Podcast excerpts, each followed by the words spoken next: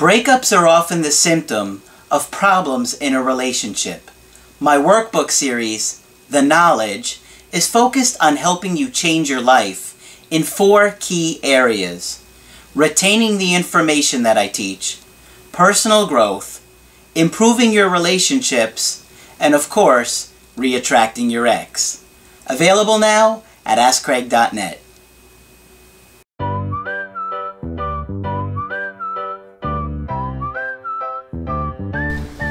Hi there, I'm Coach Craig Kenneth, I'm Coach Margaret. and today we're going to be talking about no contact feels unbearable. I really can't think of much in human experience that's worse. Can you? No, not really. Uh, maybe losing a child, would, that's probably the only thing I could think of. Or a very close family member. Right. Of course. Um, I understand, Margaret understands how difficult no contact is. And Margaret saw me go through it personally Yes, in my breakups. And she's been there for several of them over the years. Yes. And so she gets what it's like to see someone going through this day in, day in and day out. I would go see you two times a week. Yep.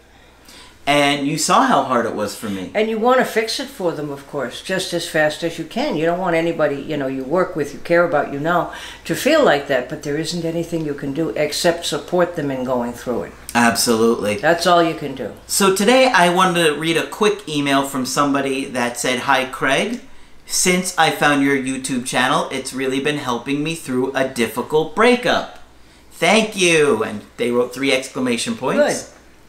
I was hoping you and Margaret would talk about why no contact is so hard. The pain is absolutely unbearable. I find myself crying all the time, obsessively thinking about him. I can't eat. I've lost 10 pounds. I find myself replaying our relationship over and over again. Is this normal? In the early stages, absolutely, and sometimes it comes back again in the later stages. So, yes, it's absolutely normal. Yeah, I mean, I went through all of these symptoms and worse. I mean, I was having cold sweats, waking up every night in the you know five six o'clock in the morning, and I'd be on the toilet. Um, just I would my shirt would be soaked, my boxers would be You soaked. had a terrible time. I did. I was very depressed, and I scrutinized everything that I did wrong in the relationship, everything that I thought I did wrong. I just beat myself up. And one of the things about beating yourself up, obviously, there's something about beating yourself up that is somehow comforting, believe it or not. Because I, if I think of the amount of therapeutic time I spend on telling people not to beat themselves up, um, there absolutely has to be something in it. And I think if we can identify things we did wrong, it makes us feel like at least we have some kind of a handle on why it happened. And how we can control it. Right, Like, exactly. I, I get a sense of control Yes. if I figure out what I, What I did, did wrong, wrong. Now I can fix it. Yeah. I can work on this. Yeah. And that's true. That's true. You know, you might not be able to get that um, opportunity right away, but in many cases, you will get another opportunity. Yes, but we don't advise it as a tool to recover because beating yourself up can do you further damage. Okay? And chances are, you know, wonderful of you to be an adult and take responsibility for what was your fault. But nothing's going to be 100% your fault because another person is, after all, involved. Absolutely. Okay? And you have to ask questions like, was all of this my fault? I'll take my share, whatever it was, but it probably wasn't all of it.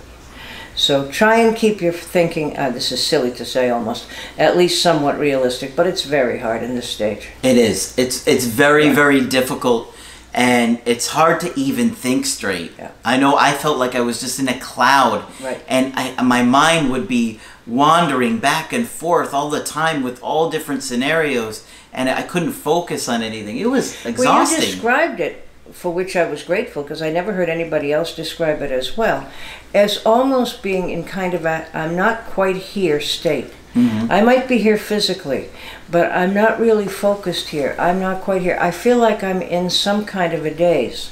And you know, sometimes a daze can be merciful, and that's why we have it. Yeah. So if you feel a little dazed sometimes, take it as Mother Mother Nature's way to give you a break. Don't Yeah. fight it. Now, one of the things that you know I think makes uh, going no contact so difficult is not knowing if that person will ever reach out again. Okay, and you know there are a lot of different factors as to whether or not they will. Every situation is different, and every breakup is different. Different, and I've said that hundreds of times. And you got to understand that's just the reality of it. And your situation is going to be very different from another person watching this video and the thousands of people that are going to watch this video. It's going to be very different.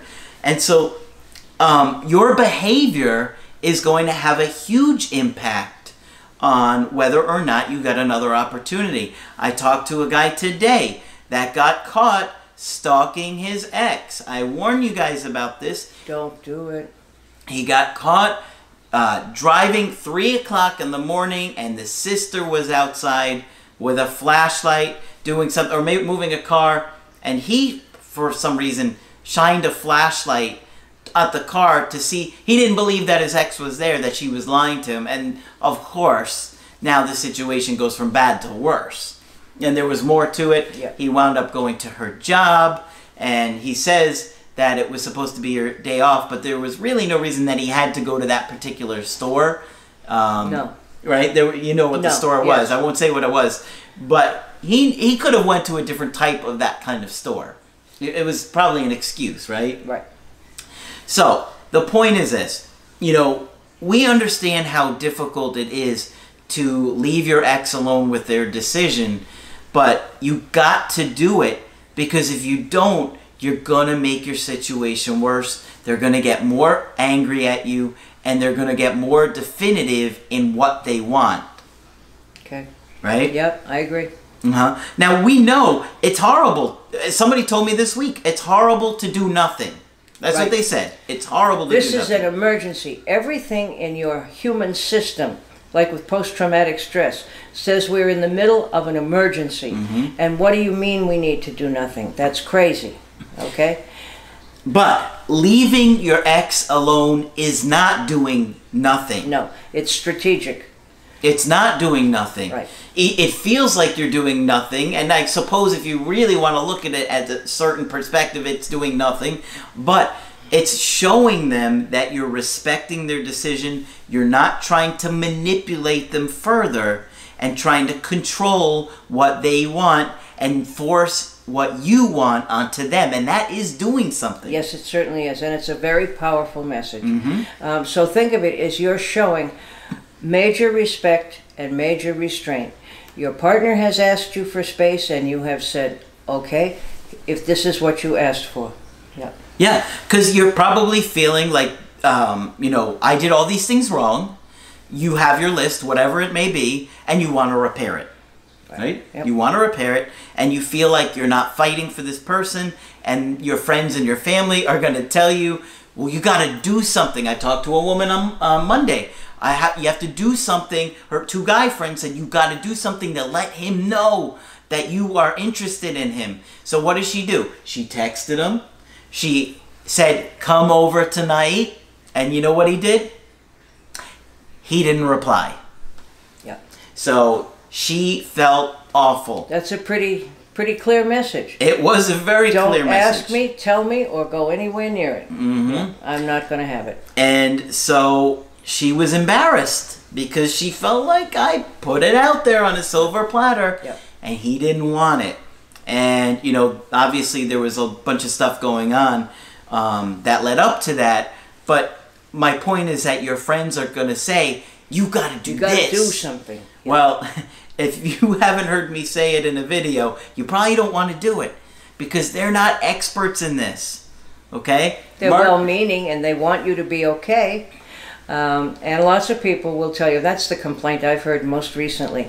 People will tell you to move on as if it's easy. And here you are heartbroken, feeling like you're still literally physically bleeding. And people are saying, oh, just move on. There's nothing in that for you. Yeah. Well, at least say, I'm sorry you feel so bad. That will make that will help a little, you know? Um, yeah. But it's not easy. It's terrible. Yep. And also remember that the unconscious mind thinks that all relationships are forever. I don't know why that is, but it is true. And we are always offended when our friend moves away or someone passes or any any relationship that's interrupted is always an insult to us because there's part of us that thinks it doesn't and shouldn't happen. So, But it does. and when your friends are telling you, "Oh, just move on," Yeah.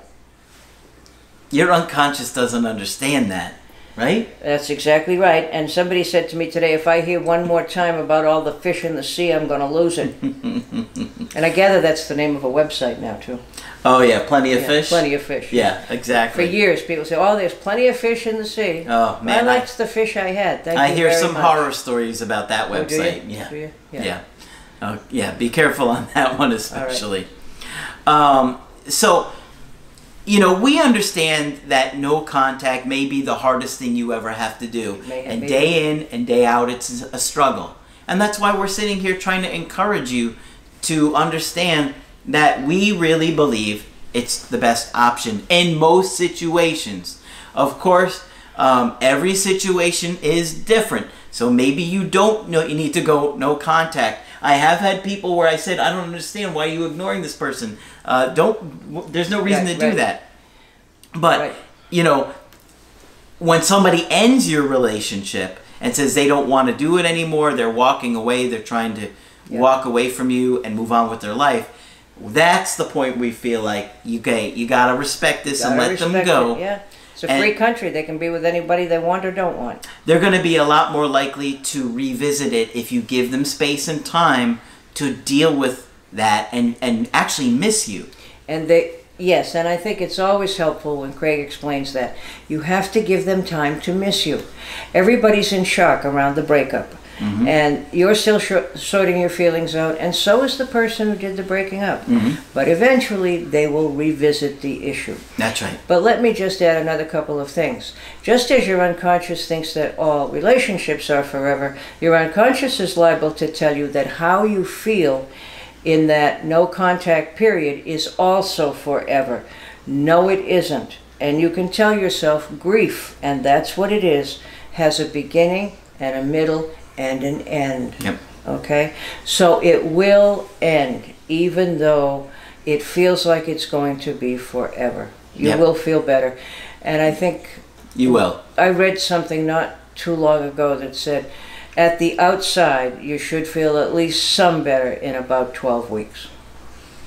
Yeah. Not that we can put time frames on it, but just remember that it is finite, it does have an end. Yeah, it, you will get better in Yes, you time. will. You will. And of course, you know, you're going to feel much better talking to me and Margaret. And one of the things that I didn't really understand that Margaret said to me a few years ago was just by signing up to do a coaching, Yeah.